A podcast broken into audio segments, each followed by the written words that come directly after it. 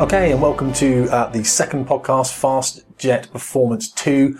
How a fast jet pilot returns to high performance flying after a time off. A bit of a longer read today, probably about 15 minutes. I'll talk quickly. As I said, you can download one of those podcast apps and you'll be able to speed me up to one and a half times and you'll be able to get this done quicker if you want. I've recently been away from work for a couple of weeks, having to take some remaining leave before the deadline of 31st of March when all leave resets. I've done a few things. I went on a long hike with the wife, went to see some family, that sort of thing. But when you're away from the cockpit for any period of time, you have to come down from the level that you've been operating at. Conversely, before you go back to work, you need to re-energize yourself to get back up to speed. This is the same with any job. The more complicated the profession, the harder it is to switch off when on holiday. Some people take a few days to fully relax and some need longer. One of my pilots will only take his holidays over two weeks as he says that he can't fully switch off from work with only one. When I was a student pilot, I would sometimes not be able to switch off at all, or find that I could be quite relaxed by the Tuesday of my holiday, but by the Thursday, I was starting to think about the cockpit again and would get worked up about it. Training as a fast jet pilot has to be one of the most uncomfortable and stressful things that you can do. It only takes one failed trip for the instructor's eyes to start looking in your direction, and if you don't pass the next trip, then you're definitely in trouble. So how do I get myself back into the groove after a layoff? So how do I get myself back into the groove after a layoff? As it stands, tomorrow, I have an emergency sim, which is a 60 day currency that tests me on my emergency handling. Fast jets can be complicated little things, and the Hawk T2 is no exception. Although the aircraft has two cockpits in tandem, the simulator has only the front cockpit represented. We have two simulators on the squadron. They are called full mission simulators, or FMS, and you have to wear your full aircraft equipment assembly, or AEA, when in them. This means that you have to dress as if you were going to fly the actual aircraft, wearing a flying helmet, mask, life jacket, and G-pants. The FMS isn't a motion simulator, as these tend to be used for multi-engine aircraft to simulate asymmetric thrust, which, as long as you're not flying a Canberra, SR-71, or Mavericks F-14 and Top Gun, should not present too many issues in modern fast jet aviation. The FMS has 360 degree visuals, and we use it to not only prepare students for an airborne sortie, but also to consolidate the students' learning at the end of the flying phase. The FMS can be the last event on the air combat maneuvering ACM phase, for example. But unlike the Hawk T1 on our sister squadron, we also have six flying training devices, FTDs, which are very similar to the FMS, but are an extension of something that we used to use in the old days, which was the cardboard cockpit. The cardboard cockpit is just that. It is a cardboard representation of the aircraft's cockpit, and in the good old days, you were issued one to learn your checks on when you're in ground school and before you started flying. On the Hawk T2, we don't have these anymore, and we use the FTDs instead. The FTD is something that you can sit in without all of your flight gear on and practice your checks, but it also flies like the FMS. It isn't a truly representative flight model. For example, it will climb faster than the actual aircraft, but it has 90% of the switches you'd find in the actual aeroplane. It has three touchscreen monitors that you can set up the multifunction displays or MFDs with. The MFDs are like very small monitors that show things such as your weapons stores page, moving map, synthetic radar display, and even your hydraulic status page, as there is no analog display for this anymore. The great thing is that you can pretty much use the FTDs at any time to practice any of your checks. In the FTDs, you can even get airborne and practice your circuits, or link them up and just chase your course mates around the sky, hoping that an instructor doesn't walk in and tell you to all stop acting like children.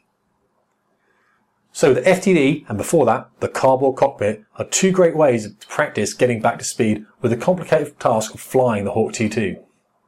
But at home, I don't have a cardboard cockpit, as none were made for the Hawk T2, and the FTDs are, well, at the squadron. So how else might I work myself back up for the simulator tomorrow? When you're learning to fly for the first time, this might be on gliders at 16 or on a light aircraft in the military stroke civilian flight school later on, your instructor will introduce the notion of chair flying to you. Chair flying is a very powerful tool which allows you to imagine yourself actually in the aircraft, practicing whatever it is you're needing to do on your next assessed sortie. The cardboard cockpit was actually very good in this respect as you could touch the printed dials and switches and instill some aspect of muscle memory into a check sequence. Chair flying is a visualization technique that pilots, racing drivers, public speakers and sportspersons have all used to enhance their performances. When I prepare for a complicated sortie or have been out of the cockpit for longer than a week, I will invest time in visualizing that return to the cockpit. This is also essential if your flying rate, the number of hours you fly per month, is low.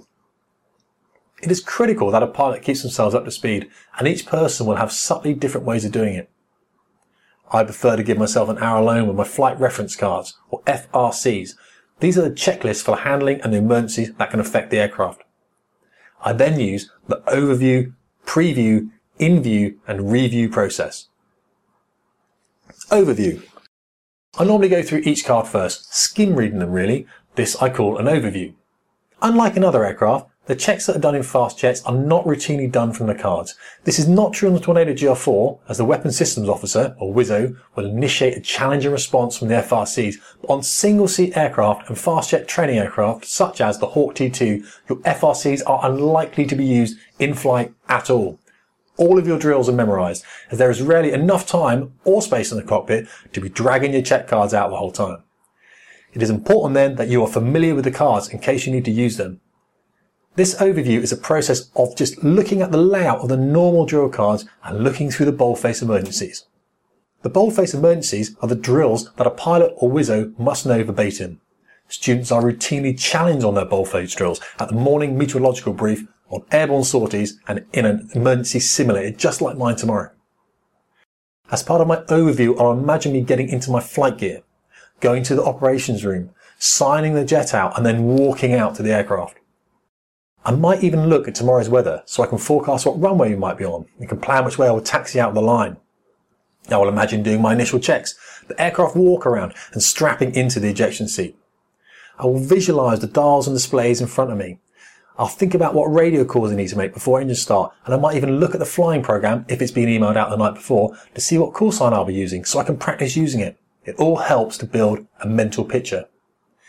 If I had a cardboard cockpit, I'd use that. Some people close their eyes, but you need to make the environment as similar to the one you'll be in when you're actually doing the event. This is why using a simulator to practice all the FTDs on the squadron is so good. When chair flying, there's little point in having music playing in the background if there isn't going to be music in your aircraft. We're not on EasyJet here. Well, not yet anyway. I might practice my startup and pre-takeoff checks here too, but I don't go any further than visualizing lining up on the runway. I then visualize that I just landed and I was taxiing back in. I'd go through those checks too, right up to and including vacating the aircraft and walking back in. Personally, I separate the actual airborne content and save that for the preview. It just works better for me that way. You might like to do it differently. Preview. If you were looking at a textbook, the overview would have been to look at the front and back covers and maybe the index. The preview extends on this. Now you'd read the first and last paragraph of each chapter. In the world of aviation, this is the bit where I'd look at the sortie content. I'd write this down on an A4 piece of paper as a list, something like what I've written below. It's on the website, I'm reading it from now. What I've written here, things like startup, taxi, takeoff. It's a list of about eight or nine points. Standard instrument departure.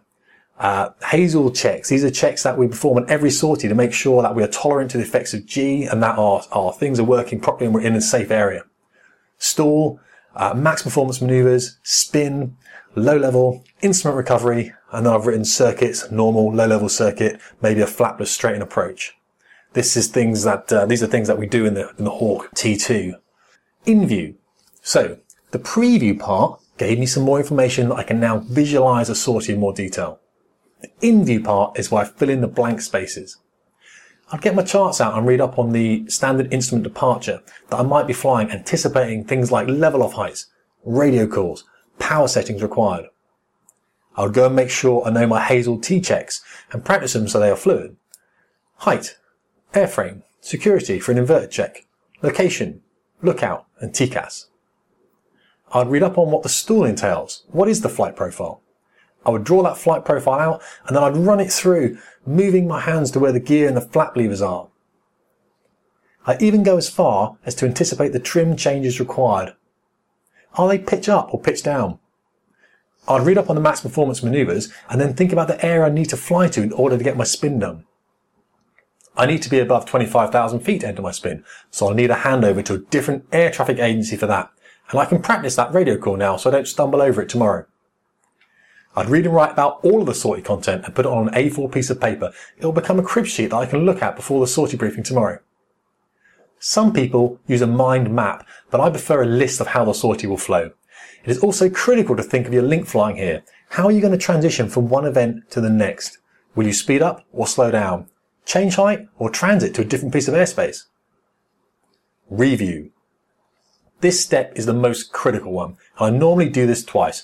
Once after the in view, and then I repeat it prior to the sortie briefing the next day to refresh my knowledge. The review is looking at that A4 piece of paper on which you have written a crib sheet that will help to jog your memory the next day. Take this opportunity to add any more information that you feel might be pertinent to the sortie you're about to fly. And that's it. Put the crib sheet somewhere safe. Take a break and don't spend longer than an hour on this. The mind gets tired after 30 minutes, so maybe do the overview preview, have a tea break, in view review, and only then can you go back and watch cats falling off chairs on YouTube. Visualization is a powerful tool that, used correctly, can really improve your chance of success in the cockpit and in business. Remember, you lose half your capacity when you put on your flight helmet and strap a jet plane to your back. It's the same in business. Don't wait until you're making that sale or giving that presentation. It'll be too late and you'll look like an idiot. Practice is your friend. Until we slip the surly bonds of earth again, fly safe.